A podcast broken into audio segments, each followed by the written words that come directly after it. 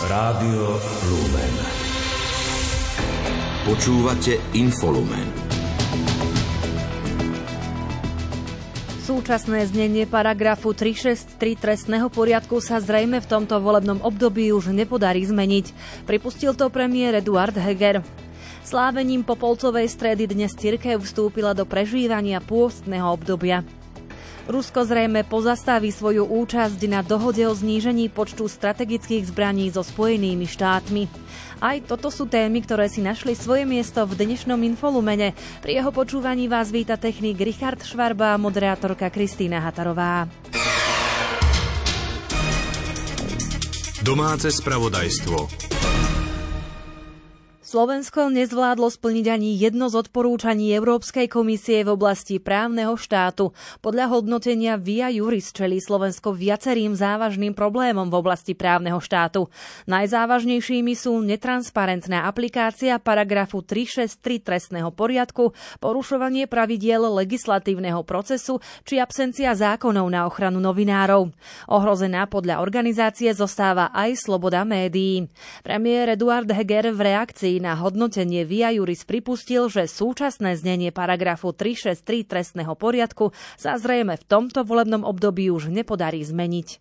Ja som za zmenu tohto paragrafu a toto je agenda, ktorú si so sebou nesiem aj do ďalšieho volebného obdobia, pretože si myslím, že naozaj je potrebné to upraviť práve potom, ako vidíme, akým spôsobom s ním nakladá aj generálny prokurátor. Avšak e, treba si uvedomiť, že som viazaný koaličnou zmluvou a ja si ctím dohody, ktorá tu bola urobená ešte na začiatku volebného obdobia. A myslím si, že je to správny princíp, ctí si dohody. A strana Smerodina zavetovala vlastne zmenu tohto paragrafu, takže to rešpektujem, ale to neznamená, že sa v tom vzdávam. Práve naopak, toto je agenda, ktorú určite treba zmeniť. Zrejme sa to v tomto volebnom období už nepodarí, ale určite to bude potrebné byť, aby to bola dôležitá agenda budúceho volebného obdobia. Naopak, dočasne poverený minister spravodlivosti William Karas je presvedčený, že zmena paragrafu 363 trestného poriadku bude do leta schválená. Doplnil, že v krátkom čase ju po vyhodnotení rozporov predložia na vládu a následne do Národnej rady. Sporným paragrafom sa zaoberá už aj ústavný súd.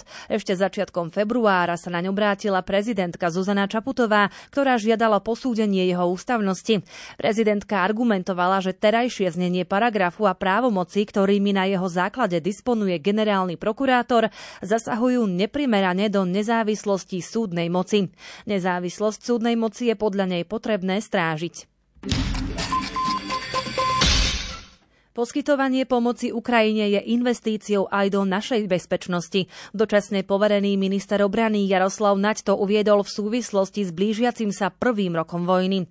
Slovensko už poskytlo Ukrajine pomoc v hodnote 168 miliónov eur. Ozbrojené sily sa zapájajú aj do výcviku ukrajinských vojakov.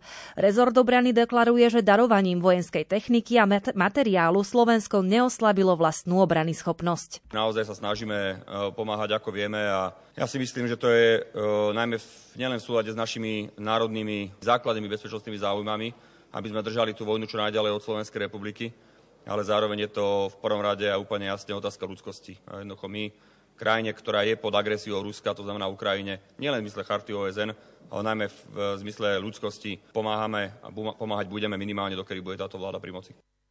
Súčasnosti je otázkou poskytnutie stíhačiek MiG-29. Jaroslav Naď hovorí, že potrebuje jasné politické stanovisko a potom ich darovanie môžu schváliť vláda a parlament. Ďalší balík pomoci by mohol obsahovať aj časť systému protivzdušnej obrany KUP. Rokuje sa aj o možnosti náhrady v prípade možného darovania tankov T-72. Ako doplnila hovorkyňa rezortu obrany Martina Kakaštíková, okrem toho Slovensko poskytuje logistický úzol na koordináciu materiálnej civilnej a vojenskej pomoci ostatných spojencov Ukrajine. Súčasne sa podieľa na zabezpečení jej prepravy. Slovensko venovalo Ukrajine pomoc v celkovej hodnote okolo 168 miliónov eur. Súčasťou tejto pomoci bol systém protivzdušnej obrany S-300, odminovacie systémy Božena, 5 dopravných vrtulníkov, munícia či palivo.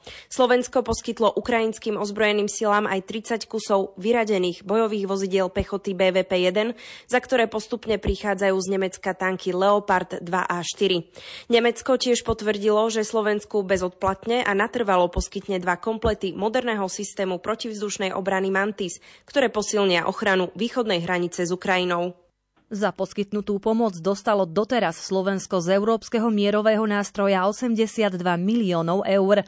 Okrem toho získalo aj takmer 206 miliónov dolárov od USA na obmenu zastaranej sovietskej techniky. Ministerstvo školstva chce zaviesť právny nárok na prijatie v materskej škole. V tejto súvislosti sa zároveň naplňa úmysel uľahčiť sprístupnenie právneho nároku najmä deťom z marginalizovaných rómskych komunít a zo sociálne znevýhodneného prostredia. Vyplýva to z návrhu novely zákona o výchove a vzdelávaní z dielne rezortu školstva, ktorý dnes schválila vláda. Pokračuje dočasne poverený minister školstva Jan Horecký. Je to súčasť štátnej politiky na základe dopytu od ľudí. E, chceme tak riešiť ich prístup na trh práce, lebo niektorí naozaj majú deti, ktoré sú e, pripravené nastúpiť do predprimárneho vzdelávania, ale nemali tú možnosť z kapacitných dôvodov. A tak sme pripravili sériu zákonných opatrení, aj finančných opatrení, aj systémových, aby deti ktoré nadobudnú vek 4 rokov, mohli od septembra 2024 nastúpiť do materskej škôlky e, a takisto deti, ktoré nadobudnú vek 3 rokov, od roku 2025, aby mohli nastúpiť e, tiež do škôlky. Návrhom zákona sa zároveň podľa ministra Horeckého plnia niektoré ciele plánu obnovy. Ide napríklad o zabezpečenie podmienok na implementáciu povinného predprimárneho vzdelávania od 5 rokov a zavedenie právneho nároku na miesto v materskej škole alebo u iných poskytovateľov predprimárneho vzdelávania od 3 rokov. Vzhľadom na to, že nie je vylúčený lokálny nedostatok kapacít v niektorých materských školách, právny nárok na predprimárne vzdelávanie bude možné uplatniť aj v inej materskej materskej škole s kapacitnými možnosťami na prijatie dieťaťa. Znamená to to, že si rodič požiada, teda môže to urobiť v spádovej materskej škole, môže to robiť v inej, dokonca aj v e, súkromnej alebo cirkevnej. Keby im aj takéto vyhoveli, tak je to považované za splnenie tohto nároku. No a samozrejme, štát ne, nevydá takýto zákon len tak, aby nepripravil podmienky. To znamená, my sme o tomto, ja som o tomto veľmi intenzívne rokoval so samozprávami, e, zohľadnil som ich podľa mňa oprávnené pripomienky k tomu, čo mali, aby sme protiústavne zo strany štátu nevstupovali nejakým regulatívom do ich originálnych kompetencií. Pripomienku k novele školského zákona vzniesol štátny tajomník za ministerstvo financií. Na roky 2024 a 2025, kde sú napočítané značné finančné prostriedky, nie je totiž podľa rezortu rozpočtové krytie zo strany ministerstva školstva. Jan Horecký v tejto súvislosti uviedol, že si to uvedomuje a keď sa bude rokovať o rozpočtoch, bude si uplatňovať tieto priority. Krátko z domova. Vláda vyjadrila ľútosť nad vraždou novinára Jána Kuciaka a jeho snúbenice Martiny Kušnírovej. Zároveň vzdala hold ich pamiatke a ich smrť si pripomenula symbolickou minútou ticha. Vyhlásenie k 5. výroču ich vraždy schválila na svojom rokovaní. Vládny kabinet zároveň vyjadril vôľu štátu zabezpečiť novinárom také podmienky, v ktorých budú môcť svoju prácu vykonávať slobodne a bez zastrašovania. Predkladateľ novely zákonníka práce o obmedzení nedelnej práce v obchodoch Richard Vašečka považuje za rozumný ústupok umožniť nedelný predaj v najsilnejšom predajnom období, teda tri nedele pred Vianocami a poslednú nedeľu pred začiatkom školského roka. Účasť vo voľbách by nemala byť motivovaná finančnou odmenou. Vyplýva to z vyjadrenia dočasne povereného premiéra Eduarda Hegera. Volebné právo sa podľa jeho slov spája najmä so zodpovednosťou. Zároveň apeloval na poslancov parlamentu, aby predkladali len také návrhy zákonov, ktoré nemajú dosah na rozpočet. Líder Oľano Igor Matovič totiž navrhuje za účasť v tohtoročných parlamentných voľbách pre voličov odmenu 500 eur. Boj za demokraciu je nekonečný a vyžaduje si zapojenie každého jedného z nás. Pri príležitosti 75. výročia februárového prevratu v roku 1948 to uviedol dočasne poverený premiér Eduard Heger. Položením venca k pamätníku na Jakubovom námestí v Bratislave si uctil pamiatku obetí totalitného režimu. Kto škodí mestám a obciam škodí ľuďom? Taký bol názov dnešného protestného zhromaždenia, ktoré zorganizovalo Združenie miest a obcí Slovenska. Jeho cieľom bolo upozorniť na neriešené problémy a neakceptovateľný prístup centrálnej moci k mestám a obciam. Samozprávy aj prostredníctvom neho ostro kritizujú napríklad nedostatočné a nepremyslené kompenzačné mechanizmy pri vysokých cenách energií.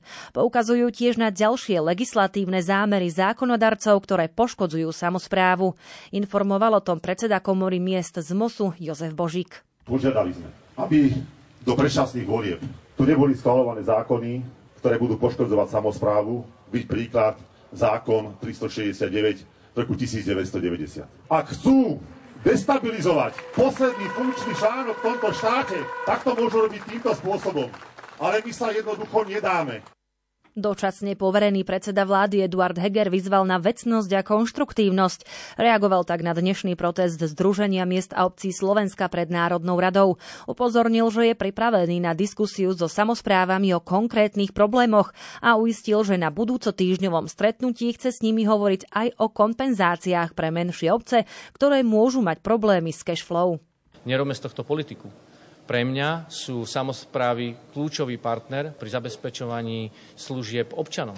A preto som ich aj nazval, že sme ako jedni plúca, ktoré musíme spolu dýchať. A áno, sú tu menšie obce, ktoré môžu mať problém s cashflowom, čiže s dostatkom financí. Preto som povedal, že poďme sa stretnúť a po, poďme tento špecifický problém vyriešiť, pretože netýka sa všetkých obcí a určite im chceme dať a musíme im podať v takýchto chvíľach pomocnú ruku tak ako mnohé obce podali, alebo všetky obce podali pomocnú ruku práve štátu pri riešení pandémie alebo utečeneckej kríze, za čo som im veľmi vďačný a na tomto vzťahu musíme stavať. Prísľuby štátu sa podľa miest a obcí už v minulosti ukázali ako nedostatočné a nefungujúce. Od štátu požadujú, aby, aby bral samozprávy ako naozaj relevantného partnera, nie ako niekoho, na koho sa obracia len vtedy, keď potrebuje pomôcť.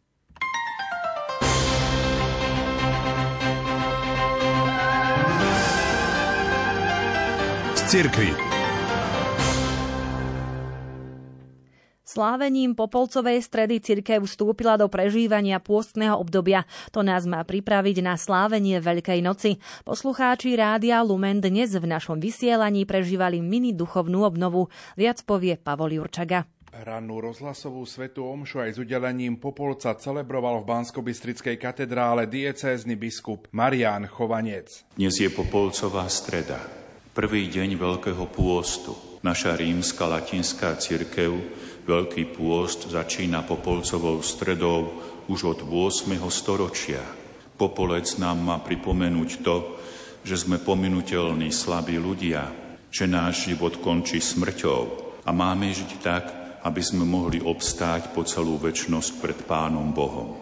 Prosme pri dnešnej Svetej Omši, aby nám Božia milosť pomohla nastúpiť na cestu pravého pokánia, ktoré nás privedie raz do blaženej väčšnosti. Pôstna liturgia nás pripravuje na slávenie veľkonočného tajomstva. Slovo má jezuita páter František Sočuvka. Milostivý čas pôstneho obdobia nám ukazuje svoj vlastný duchovný význam aj v starovekej formule. Pamätaj, že praxi a na prach sa obrátiš, ktorú kňaz vyslovuje, keď nám na hlave robí znak trochou popola. Pôst je dôležitý v živote každého človeka. Aj o tom hovoril František Trstenský, dekan farár vo farnosti Kežmarok v našom vysielaní. Pôstne obdobie, do ktorého vstupujeme, je príležitosťou, aby sme strom nášho života čím viac pretvárali, aby skutočne bol dobrým. Pôstne obdobie je požehnaným časom pre každého kresťana a skončí na zelený štvrtok.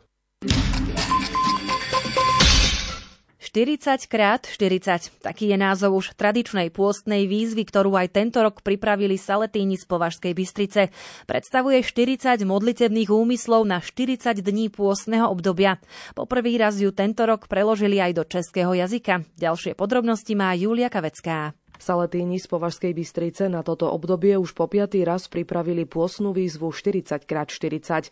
Vysvetľuje správca facebookovej stránky Saletíni Rozkvet Ľubomír Valient. Tá výzva predstavuje 40 modlitebných úmyslov na celé pôstne obdobie. Veriaci, ktorí sa do tejto výzvy zapoja, musia prekonať tak samých seba a urobiť niečo viac niečo, aby bol ten pôst pre nich takou skutočnou prípravou na to prežívanie Veľkej noci. Ten, kto bude chceť tú výzvu splniť, tak musí každý deň si prečítať evanelium daného dňa, potom sa musí pomodliť desiatok kruženca na úmysel, ktorý je na každý deň stanovený. Tento úmysel vychádza práve z toho prečítaného evanelia a na záver ešte pridá akúkoľvek modlitbu na úmysel pápeža Františka. Dnes sú veriaci zapojení do tejto výzvy pozvaní sa modliť za požehnaný čas pôstu, zajtra za trpiacich ľudí a v piatok za hľadujúcich. Opäť Lubomír Valient. Myslím si, že takáto výzva môže byť takou veľmi dobrou formou prípravy. Dá sa zvládnuť pre každého, aj keď určite nie je jednoduchá, pretože človek si musí nájsť čas, ale verím, že ten čas, ktorý strávi s pánom, tak môže priniesť skutočne bohaté ovocie.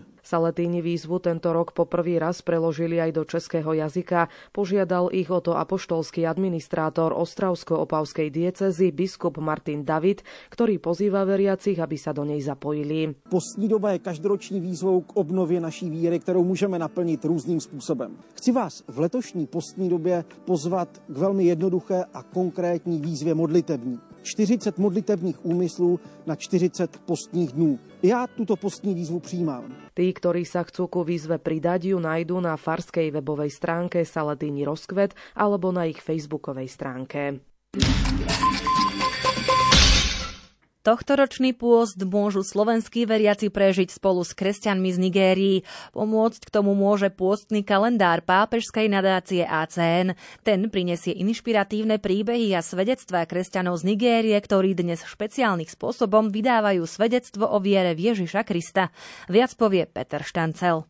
Minulý rok v oktobri navštívil Slovensko biskup Anagbe, ktorý pripomenul utrpenie kresťanov v Nigérii, hovorí národný riaditeľ ACN Miroslav Zurech. Chceme pozvať veriacich na Slovensku aj k tomu, aby osobnejšie a hlbšie spoznávali príbehy cirkvy v iných častiach sveta. Aj v tých častiach, ktoré veľmi trpí a v tomto prípade ide aj o cirkev v Nigérii. Títo naši bratia a sestry potrebujú našu modlitebnú podporu a pravidelne nás o ňu aj prosia. Každý pracovný deň príde záujemcom mail s príbehom z Nigérie. Veríme, že sa vďaka konkrétnym príbehom skutočných ľudí môžu zahlbiť do tajomstiev ako je tajomstvo odpustenia, utrpenia, dôvery v Božiu prozreteľnosť alebo ochotu obetovať vlastný život pre vieru v Krista. Ku koncu kalendára sa od príbehov posunieme na Kalváriu a budeme tieto tajomstva prežívať formou krížovej cesty. Okrem inšpirácie pre duchovný život môže byť pôstny kalendár nástrojom pomoci nigerijským všetkým kresťanom. Veriaci môžu spoločne prosiť o pokoj a mier medzi ľuďmi z Nigérie, no zároveň pomôcť materiálnym darom. Simultánne s pôstnym kalendárom bude práve aj počas celého pôstu prebiehať aj špeciálna zbierka alebo tzv. výzva s názvom SOS Nigéria. V niektorých vydaniach kalendára bude určite aj pozvánka a možno zapojiť sa do nej. Takisto odporúčame sledovať aj naše sociálne siete alebo náš newsletter či stránku. Na odber príbehov je možné prihlásiť sa na webovej stránke pôstnykalendár.sk. Tri dni pred prvým výročím ruskej invázie na Ukrajinu prijal svätý otec František v dome svätej Marty generálneho sekretára Charity otca Vyačeslava Grineviča. Toto stretnutie bolo podľa neho vhodnou príležitosťou na vydanie svedectva o tom, čo ako miestná medzinárodná Charita robí na Ukrajine. Otec Grinevič zároveň pápežovi daroval kríž vyrobený z čerpín skla z okien domov zničených bombardovaním. Kríž symbolizuje nielen zničené domy, ale aj rozbité srdcia Ukrajincov je vyrobený zo skiel z Kievskej oblasti, a to najmä z miest bombardovaných v prvých dňoch vojny. V strede kríža je obraz motýľa, ktorý je znakom nádeje, pretože čakajú na vzkriesenie. Pápežovi zároveň odovzdal aj text krížovej cesty, ktorú pripravili práve ukrajinskí pracovníci Caritas Spes a ktorá ukazuje ich skúsenosti z vojny. Na Popolcovú stredu pri pravidelnej generálnej audiencii pápež František v aule Paula VI. pokračoval v katechézach o nadšení pre evangelizáciu a poštolskej horlivosti veriaceho. V piatej časti sa zameral na Ducha Svetého ako protagonistu ohlasovania. Pápež tiež pripomenul, že ubehol už rok od začatia vojny na Ukrajine a opäť vyzval na pokoj v krajine. Správy zo sveta.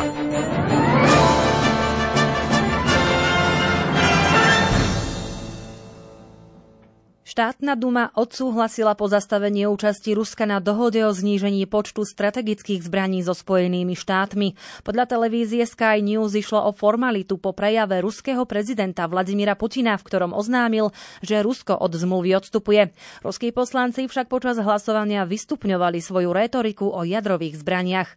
Podrobnosti má Julia Kavecká. Podpredseda Rady bezpečnosti Ruskej federácie Dmitry Medvedev, ktorý ako ruský prezident v roku 2010 novú dohodu START podpisoval, uviedol, že svet je na pokraji globálneho konfliktu. Doplnil, že ak chcú Spojené štáty porážku Ruska, krajina má právo brániť sa všetkými zbraňami vrátane jadrových. Hovorca Kremľa Dmitry Peskov pritom uviedol, že Moskva začne uvažovať o návrate k dohode, ak uvidí zmenu v postoji NATO a ochotu Západu rokovať. Rozhodnutie Ruska odstúpiť od zmluvy už kritizovali Spojené štáty, Severoatlantická aliancia, Británia, ale aj Česká republika, ktorá vyzvala Rusko, aby sa urýchlene vrátilo k jej naplňaniu. Na sociálnej sieti to uviedlo ministerstvo zahraničných vecí Českej republiky. Tamojší rezort diplomácie uviedol, že zmluva New Start má zásluhu na posilnení transparentnosti, budovaní dôvery v jadrovej oblasti a znížení počtu jadrových zbraní. Moskva tvrdí, že aj napriek rozhodnutiu ustúpiť od dohody bude na naďalej dodržiavať limity na počet jadrových hlavíc. Dohodu podpísali v Prahe v roku 2010 vtedajší prezidenti USA Barack Obama a Ruska Dmitry Medvedev. Obe krajiny sa v nej zaviazali, že nebudú mať viac ako 1550 jadrových hlavíc a maximálne 700 ich nosičov, teda rakiet a bombardérov. Prezidentka Zuzana Čaputová odcestovala do Varšavy na stretnutie s lídrami krajín tzv. Bukurešskej deviatky a americkým prezidentom Joe Bidenom. Uplynulý rok spojencov z NATO podľa nej posilnil a zjednotil a členovia aliancie na jej východnom krídle sú chránení viac než kedykoľvek predtým. Podľa nej pri pomoci Ukrajine podstupujú spojenci spoločne skúšku solidárnosti a ľudskosti. Zhruba takto pred rokom sme sa dva dní po vypuknutí vojny stretli s prezidentmi B9 vo Varšave takisto. A bol to silný moment jednak toho šoku z vypuknutia vojny, ale aj uvedomenia jednoty, ale aj odhodlania pomáhať Ukrajine. Predmetom našich diskusí bude úvaha o tom, akým spôsobom posilniť bezpečnosť východného krídla, to znamená, ako posilniť bezpečnosť aj Slovenskej republiky. Budeme určite hovoriť o výdavkoch na obranu, budeme hovoriť o podpore Ukrajiny. Polský prezident Andrzej Duda v úvode schôdzky uviedol, že agresia Ruska voči Ukrajine zmenila dejiny tejto časti Európy. Podľa rumúnskeho prezidenta Klausa Joannisa sa Rusko pred rokom inváziou na Ukrajinu pokúsilo zničiť európsku a transatlantickú bezpečnosť. Generálny tajomník NATO Jens Stoltenberg na samite povedal, že Severoatlantická aliancia nesmie Rusku dovoliť, aby naďalej narušovalo bezpečnosť v Európe. Krátko zo sveta. Ruské ministerstvo obrany poprelo tvrdenia, že obmedzuje dodávky zbraní pre ruské bojové skupiny na Ukrajine a označilo ich za absolútne nepravdivé. Ide zrejme o reakciu na vyhlásenie šéfa ruskej žoldnierskej Wagnerovej skupiny Evgenia Prigožina. Ten obvinil ministerstvo, že nedodáva jeho mužom muníciu a prirovnal to ku zrade. Vzdušné sily Južnej Kórei spustili výcvikový program pre poľských pilotov. V jeho rámci sa naučia ovládať ľahké útočné lietadlo FA-50 juhokorejskej výroby. Zmluvu na nákup 48 stíhačiek podpísala Varšava v Lani. Poľsko doručí Ukrajine 14 tankov Leopard 2 za 2 až 3 týždne potom, ako bude ukončený výcvik ukrajinských vojakov. Varšava okrem toho podporuje aj dodanie bojových stíhačiek Kievu, avšak najprv je podľa hovorcu poľského rezortu diplomacie potrebné dosiahnuť konsenzus medzi členskými krajinami Severoatlantickej aliancie. Rusko vykonalo test medzikontinentálnej balistickej rakety, ktorý zrejme dopadol neúspešne. Stalo sa tak v čase, keď americký prezident Joe Biden navštívil Ukrajinu. Malo ísť o test superťažkej medzikontinentálnej balistickej rakety novej generácie typu Sarmat, ktorá je schopná niesť viacero jadrových hlavíc. Ruský prezident Vladimír Putin anuloval dekret z roku 2012 týkajúci sa zmrazeného konfliktu v Podnestersku. Tento dokument určoval, že definitívne riešenie konfliktu je možné výlučne za podmienky zachovania suverenity, územnej celistvosti a neutrality Moldavskej republiky.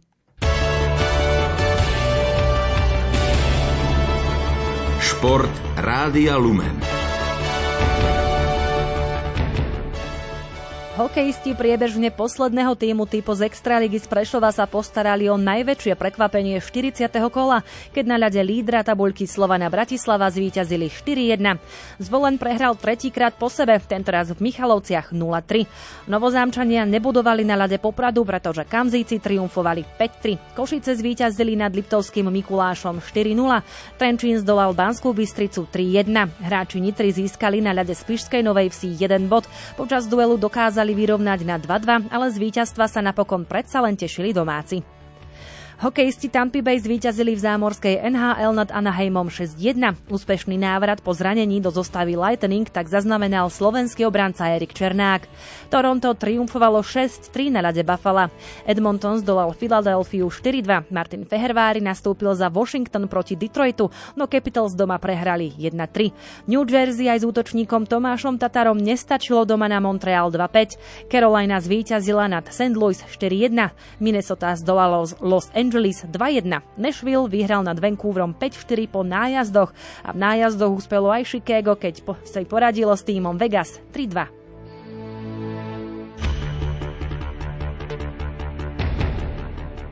Futbalisti Realu Madrid zvíťazili v úvodnom osemfinálovom stretnutí Ligy majstrov na ihrisku FC Liverpool 5-2. SSC Neapol v základnej zostave so Stanislavom Lobotkom zvíťazil v druhom dueli na pôde Eintrachtu Frankfurt 2-0. Odvety sú na programe v stredu 15. marca. 16 futbalových tímov bude zajtra v akcii v odvetných zápasoch baráže o 8 finále druhého ročníka Európskej konferenčnej ligy 2022-23. Turecký Trabzonspor nastúpi v Bazilei bez zraneného slovenského stredopoliara Mareka Hamšíka. Pre zranenie bude absentovať v zostave Lechu Poznania aj obranca Ľubomír Šatka. Ukrajinský tým Dnipro 1, ktorý hrá svoje domáce stretnutia v Košiciach, bude doháňať gólové manko z prvého zápasu na pôde cyperského AEK Larnaka. Slovenský šampión Slovan Bratislava má ako víťaz základnej H skupiny miestenku v 8 finále súťaže už istú.